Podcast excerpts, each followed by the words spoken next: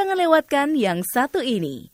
Acara belajar bahasa Inggris All About Idioms dari VOA Washington bersama Irna Sinulinga. Halo dan apa kabar semua sobat VOA? Di sini saya bersama Jonathan Evans.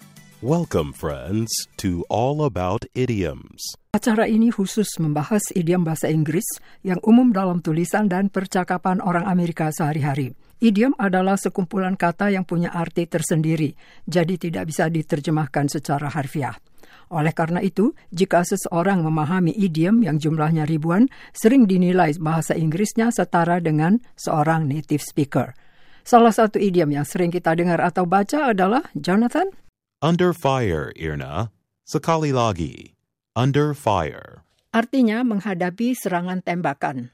Under ejaannya U-N-D-E-R, artinya di bawah, dan fire ejaannya F-I-R-E, artinya api atau tembak.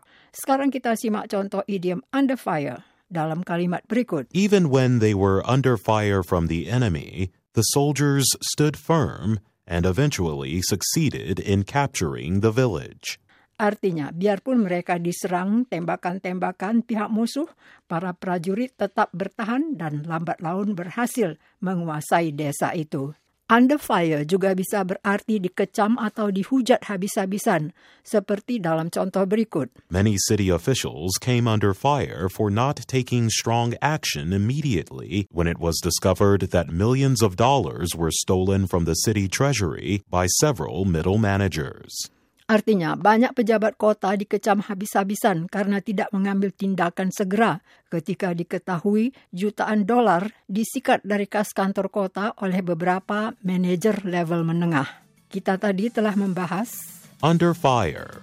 Sekali lagi. Under fire. hanya sekian untuk hari ini. So long, and thanks for listening.